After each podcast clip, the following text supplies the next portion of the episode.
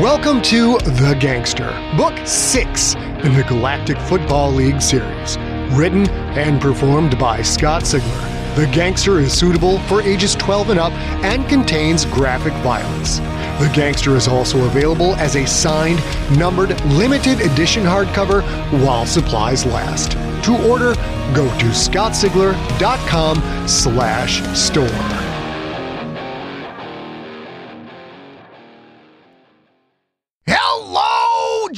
And sweet cuddly krakens. We have news. Well, oh, you've never heard a nerd lose his crap before because you're about to hear it right now.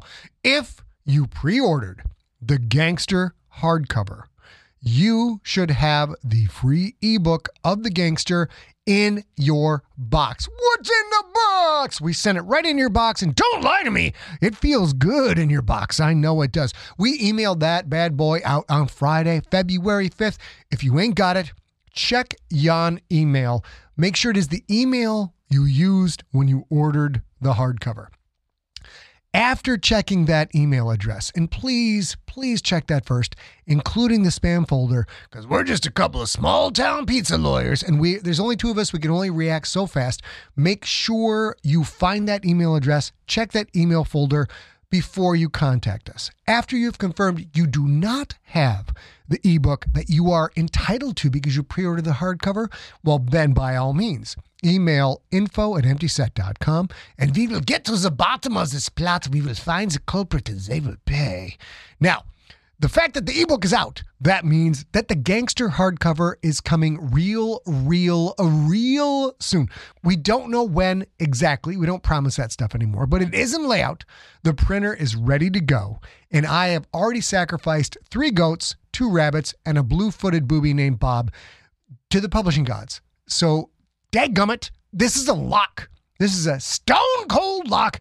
Just hold on. You've been very patient. Just hold on for a little while longer and you will have your hardcover. And that also means, oh my God, that the full length audiobook, unabridged, so swollen and turgid it leaks audio all about the place. It is in review at audible.com. And that bad boy could be up at any moment. Hell, it could be up already by the time you hear this. I don't know. And also, if you did not pre order the Gangster hardcover and you want that ebook, you got two choices. Choice one, pre order the friggin' hardcover and you're going to get the ebook for free. Toot sweet right now. Boom, dead, done. Just go to scottsigler.com slash the gangster. One word, pre order the book, and whammo, you get an ebook slapped about your face and your midriff. And that ain't bad, ladies and gentlemen.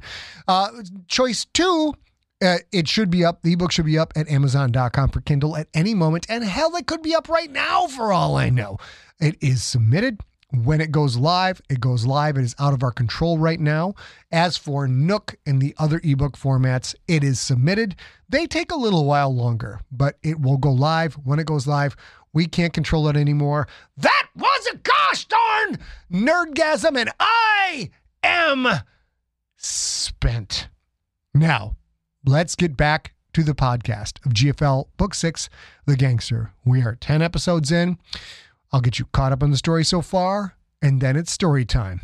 I gotta go have a drink and a smoke and a nap because I'm spent.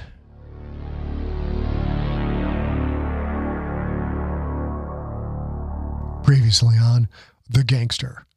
While at Doc Ganagati's clinic in New York City on planet Earth, Quentin, Becca, and Chodo narrowly avoided an assassination attempt. Chodo was severely wounded. Fred spirited them away from the danger, but who was behind the attack? Was it Gredok the Splithead come to take Quentin out once and for all? And if it wasn't, who is out to kill Quentin? Find out next on The Gangster, episode number 10.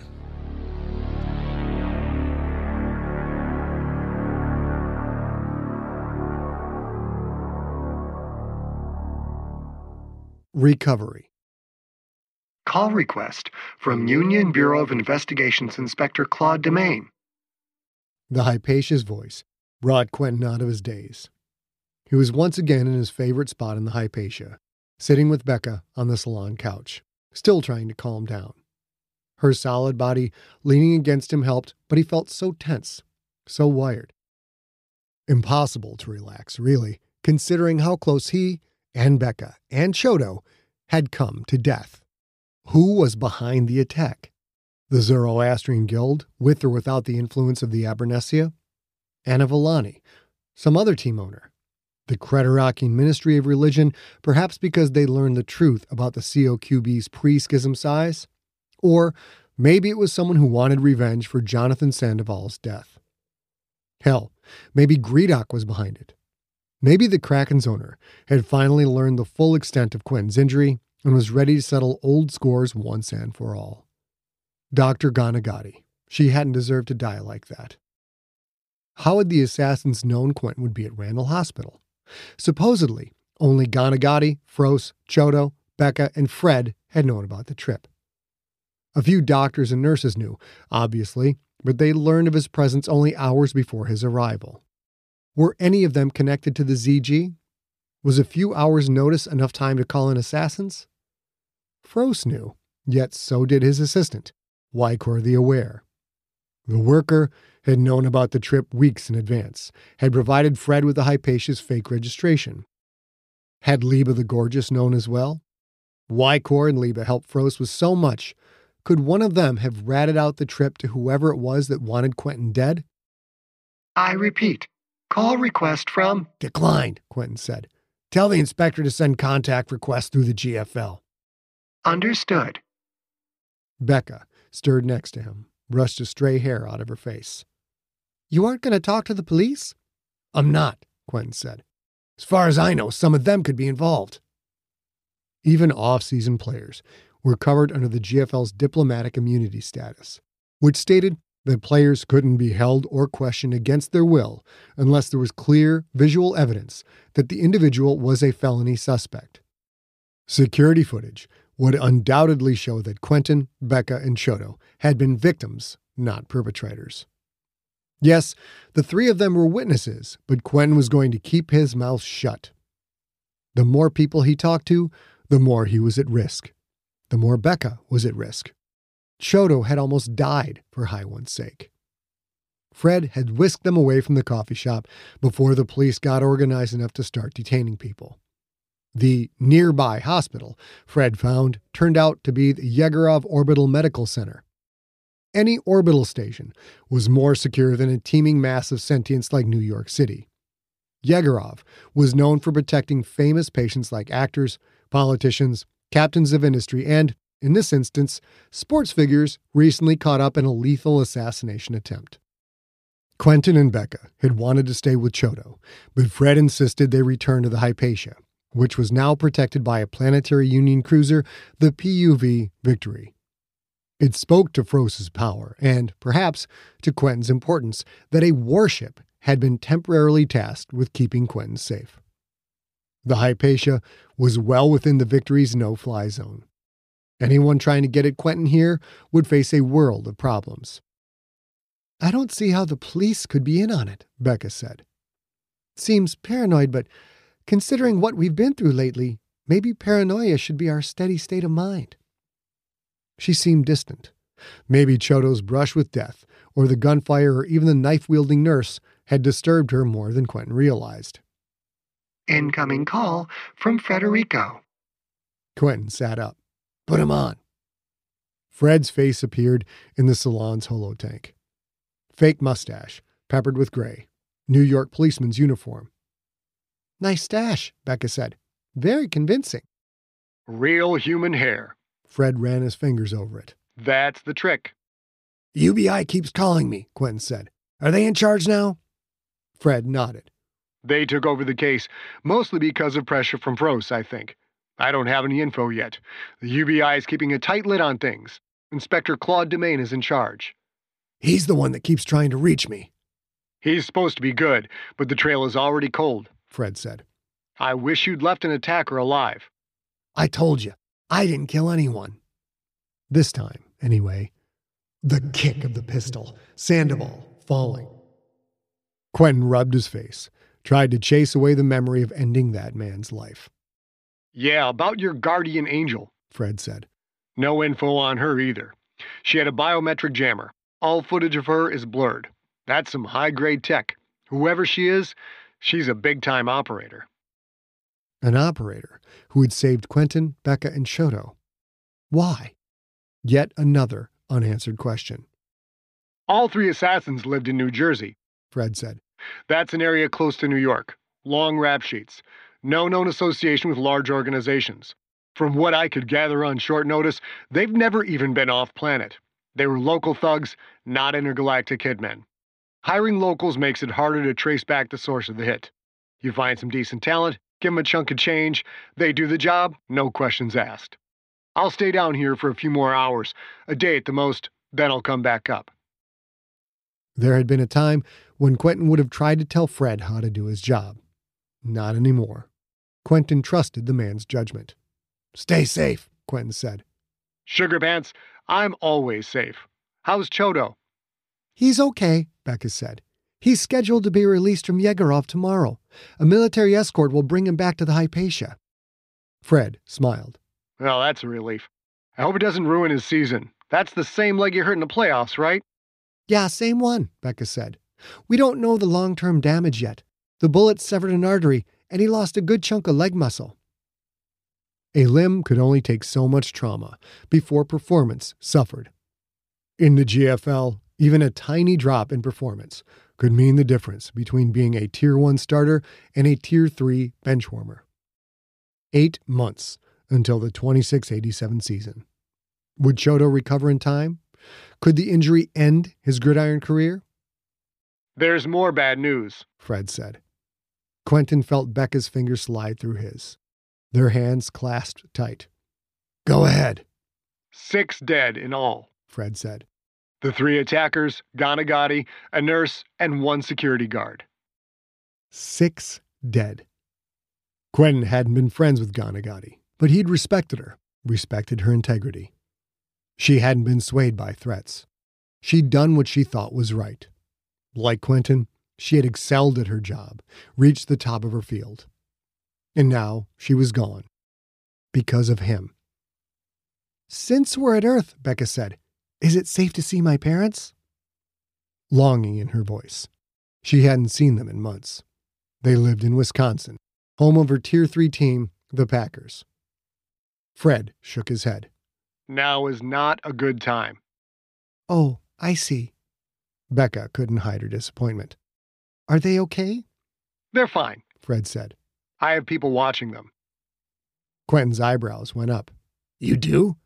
Of course. Fred said. The scumbags who want you dead might be willing to use Becca to get leverage on you, which means they might be willing to use Becca's parents to get leverage on her. If either of you visit them, that draws attention their way, and that's not good. Becca sighed. I suppose that makes sense, I've had people watching over them since the touchback bombing, Fred said. just to be sure. Quentin didn't know if he should be annoyed or impressed. Am I paying for this? Fred shook his head. Do you even look at the invoices I send you? Quentin did not. Since his last contract, money had been the least of his worries, I also increased security on Janine. Fred said. I told her to get off Ionath. As long as she's involved with John, she's safe from Gredok, but if you can't play football anymore and her relationship with John falls apart, trust me, Gredok will go after Janine. I won't let anything happen to her. Fred and Janine's time together as Portath trainees had deepened their already strong friendship. Fred was closer to her than Quentin was, by far. Quentin needed to spend more time with his sister, but when? There was always too much going on. Thank you, Quentin said. Fred nodded. I got your back, Barnes. I'll return to the Hypatia soon. The holotank went blank. Six dead. Six sentient lives snuffed out because of him. Those deaths aren't your fault, Becca said. As usual, she seemed to read his mind. I'm not sure about that. Hokor, Kopor, Ganagati, Chodo, all the others. I don't know how much more of this I can take. She squeezed his hand. Who would be next? He was the target, yet other sentients kept getting caught in the crossfire. If something happened to Becca because of him, how could he live with himself? B, I know you shot down the idea before, but I think we should split up. A pause. She stared at him. Maybe that phrase doesn't mean what you think it means. His own words registered. Oh, oh, not split up, split up. I mean, we should be in separate places for a while. Whoever came after me will try again. I don't want you getting hurt. Becca sat up straighter. She let go of his hand, folded hers in her lap. We have to look at things in a different way now, she said. It's, uh, it's not just about you and me anymore. Of course it's not. Chodo's hurt. Fred's looking into things, which means he's in danger. Fred has got guards watching your parents and Janine. Then there's Ma Tweedy to think of, and that's not what I mean, Becca said. I have something to tell you. He waited. Her eyes shone like wet steel. And that something is? She smiled sweetly. I'm pregnant. Quentin Barnes, you're going to be a father. A thousand emotions erupted, swirled, a feeding frenzy fighting for dominance. You're. You're pregnant? She nodded. I am. The thrill and the rush. Instant guilt. He shouldn't have had sex before marriage. This was Highwind's punishment. Elation. Pure, unadulterated fear. He wasn't ready to be a father. How did this happen? She kissed his temple. A little late for a talk about the birds and the bees, don't you think? No, he said, laughing and embarrassed by her joke. I mean, how did you find out? My exam at Randall Hospital. They test for everything, including pregnancy. That's how they found our baby. Our baby. Two words that further stirred his inner turmoil. This couldn't be happening. This was happening. I came to your exam room to tell you right away, but you were so upset about your arm, Becca said. Then the attack and Ganagati and Chodo and coming back to the Hypatia. Well, I thought it was best to wait until we knew for sure about Chodo and until Fred reported in. Quentin's chest tingled. His face felt hot. Looks like our first time was the charm, Becca said. If all goes well, our due date is January 23rd. January? That's only seven months away. Isn't nine months normal? Becca kissed his nose. Normal for a human woman, she said. Heavy G gestation is closer to six months. That heavy G human hybrids are usually delivered in about seven months. They sat silent for a moment. All that senseless death, Becca said. All that tragedy. And yet, in the midst of it, we learn about a new life. A new life that was part him, part her. January 23rd, Quentin said. That's three weeks into preseason, one week before the first regular season game. Becca nodded. I'll miss this year.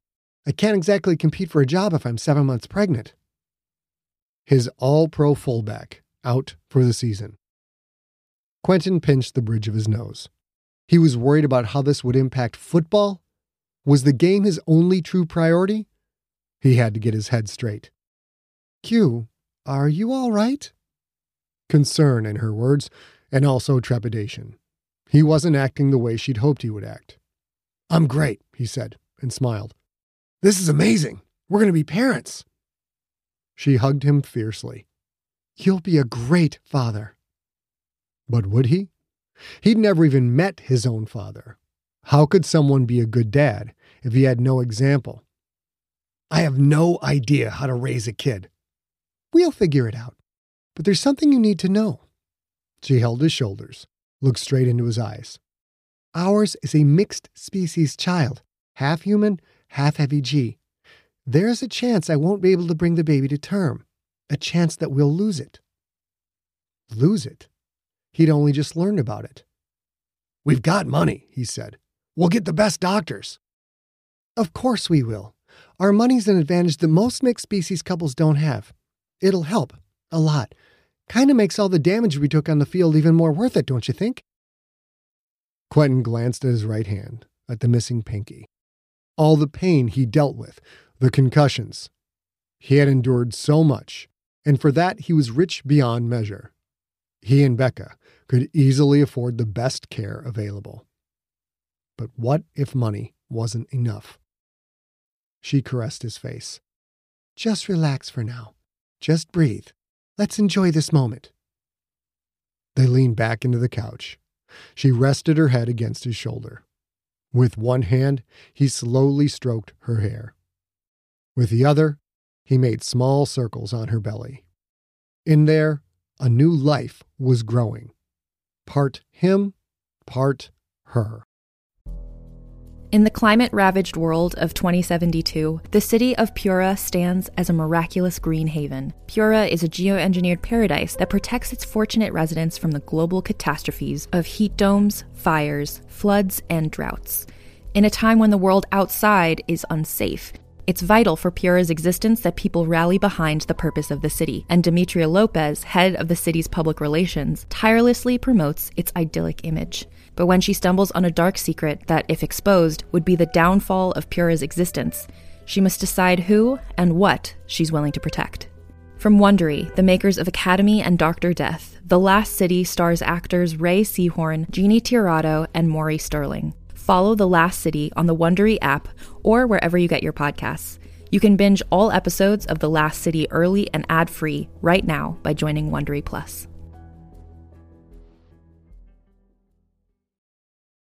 Hey there, this is Justin Bartha. I made a funny new podcast, King of the Egg Cream. It has the greatest cast in the history of podcasts with actors like Lewis Black, I'm torn by my feelings for two women. Bobby Cannavale, You can eat it, or if someone hits you, you can put it on your cut. Melanie Lynskey, I wonder what these marvelous things are that look just like boiled chicken feet. Jason Ritter, I can break things and pick locks and kill people. Michael Stuhlbarg, The whole point is to inspire people that they should make themselves better. Ari Graynor, No, don't whet its appetite. What are you, an idiot? me, Justin Bartha, That's not just any egg cream, that's a Lemke's special. and all narrated by the hilarious Richard Kind. This is the story of Harry Dalowitz and how he rose from nothing to become New York's King of the Egg Cream. So if you like funny true stories, come listen to King of the Egg Cream, available wherever you get your podcasts.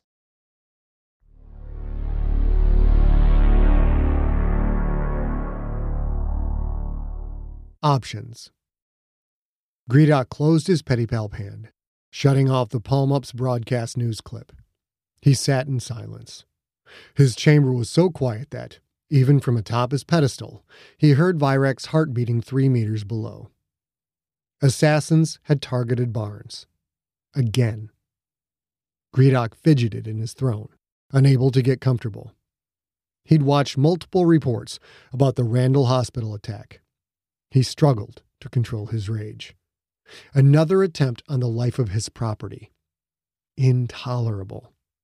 If anyone was going to kill Quentin Barnes, it would be Gredok the Splithead. Not JT Manis, not Anna Villani, not Gloria Ogawa, not Karani Kolak, and not the Zoroastrian Guild. Who was behind this latest attack? First, the touchback bombing, now this blatantly public attempt on Barnes. Gredok was losing face. He had to do something, soon, or rivals and underlings alike would think he was slipping. More attacks would come, and not just on Barnes. Messal. The worker slid through the double doors into the dark chamber. Yes, Shamakath? I must know everything about this attack on Barnes. Who do we have available? Messal paused, thinking. Wakan Reed is still investigating the touchback bombing, the worker said. He spends most of his time in the Sol system. Might the two investigations overlap? Quite logical to assume the same culprit was behind both attacks. And yet, Gredok's instincts told him something else was going on, that the two incidents weren't related. Still, Earth and Jupiter weren't Gredok's territory, and his options were limited. Send word to Reed that he is to investigate this as well. If I may, Shamakath, you have him investigating the touchback incident as well as the Vermata, the Zoroastrian Guild subsect. Adding to his docket might dilute his efficiency. Wakan Reed still had contacts in the Union Bureau of Investigations. Now was not the time to leave such fields fallow. I need to know what the UBI knows about this, Gredok said. Do as I told you, and put him on it. Tell Reed I will provide him with a bonus if he produces actionable information. Yes, Shamakath. Messal usually slid out of the chamber as quickly as he slipped in, but this time he stayed in place. After a century of working together, the leader knew the mannerisms of his number one underling. You have a suggestion, Gredok said. One I will not like. If you wish to discover who is behind this attack, may I suggest also engaging the services of an operative who is close to Barnes? Gredok's willpower slipped. He felt black swirl across his cornea. Had Messal spent the afternoon in a gin joint? Gonzaga, the leader said. You think I should hire him? I would rather see him devoured alive by Shushalix. Messal's petty palpans slid his antennae back. Your anger towards Gonzaga is valid and proper. He has twice wronged you. Forgive my insolence, for I know you would not forget, but Gonzaga is also responsible for John Tweedy being a Kraken. John has been an exemplary member of your team. Gredok leaned back in his throne. What Messal said was true and could not be ignored. Years ago, Tweedy had been hopelessly in love with a human female that insisted he demand a trade to Wabash. The subtle efforts of Wolfpack owner Gloria Ogawa at work. Tweedy, as gullible as he was violent, had been willing to make that foolish sacrifice. Gredok had hired Gonzaga to find dirt on the female. Gonzaga delivered. When Tweedy learned of the woman's sordid past, he ended the relationship and, subsequently, ceased demanding a trade. Gredok had, of course, put out a contract on Tweedy's former love interest. She needed to be made an example to others. Gonzaga caught wind of the contract spirited the woman away to who knew where. Gredok's people still hadn't tracked her down. Gonzaga had defied Gredok's wishes. Had the human bragged about that, publicized it in any way, Gredok would certainly have had him killed, but Gonzaga kept quiet. The human was no pushover. Any effort to take him out would make him an enemy, a dangerous one. As long as Gonzaga stayed clear of Gredok's spheres of influence, the leader allowed him to live. Then came Gonzaga's second offense. Gredok had, at great expense, hired an actor to portray Barnes's male progenitor. Barnes complained day and night about being an orphan, mewling about the father he never met, and so on. Gredok's false parent gave Barnes solace. The actor helped Gredok subtly guide Barnes into taking a contract with the Krakens, a contract that was worth far less than the quarterback's true marketplace value. Barnes stopped whining. Gredok signed him to a long term deal at a bargain price. Everyone came out a winner. Barnes had even been grateful to Gredok, had started to show Gredok the kind of respect a Shamakath deserved. It all fell apart when Gonzaga found Barnes's sister, Janine Carbonaro, and then exposed the fatherly ruse. Barnes's relationship with Gredok had never been the same. Gredok had wanted blood. He'd been in the process of issuing a contract on Gonzaga when he'd learned that Barnes had hired Gonzaga to be Janine's bodyguard. As the sister of a starting GFL quarterback, she would constantly be at risk from other owners who wanted to manipulate Barnes. For all of Gonzaga's faults, he was an exceptional operative. If Barnes was willing to pay him to watch Janine, that was one less expense Gredok needed to incur. Gonzaga had offended but he also saved Gredok money and protected against anyone interfering with Barnes. A worthwhile exchange. In the world of business, these things happened. It is one thing to leave Gonzaga be, Gredok said. But to work with him? That is another thing altogether. Messal stared up, his cornea swirling with thin curls of pink. The worker feared giving his opinion, but he was giving it anyway because he thought it was the best way to serve his leader. Gonzaga is traveling with Barnes, Messal said. My sources say Gonzaga is in New York City investigating the Randall Hospital attack. He may already have key information. He wants to protect Barnes. I believe it is possible to pool Gonzaga's resources with yours. Messal took one step backward. He'd finished his pitch. Gredok turned in his throne, glanced to the base of his pillar. Virak, he said, what are your thoughts regarding Gonzaga?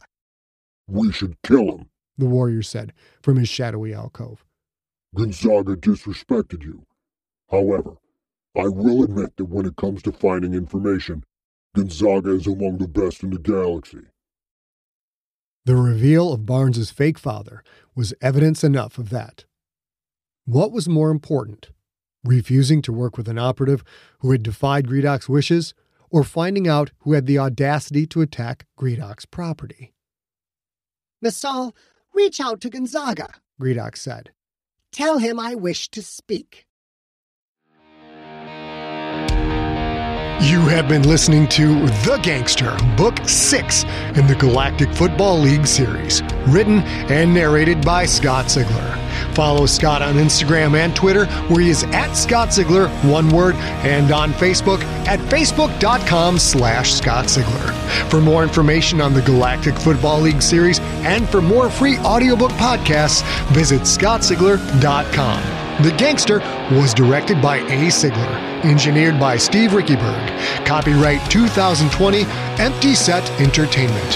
Theme music is the song They're Watching Me by the band Super Weapon.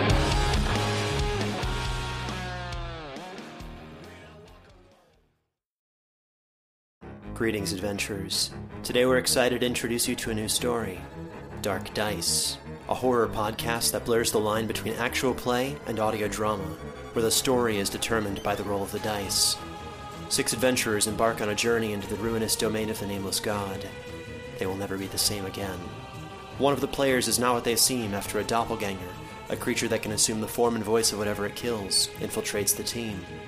As the players are picked off and replaced one at a time, can they figure out who the monster is before it's too late? Can you?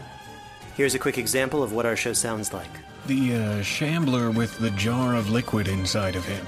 Soren Arkwright let loose an arrow that cracked the glass, passing through the spine of the creature. The shambler still managed to maintain its forward momentum, but stumbled as it eagerly tried to bite and swipe at Soren, landing near his feet. As Jeff Goldblum has now joined our cast, Dark Dice is available however you listen to podcasts.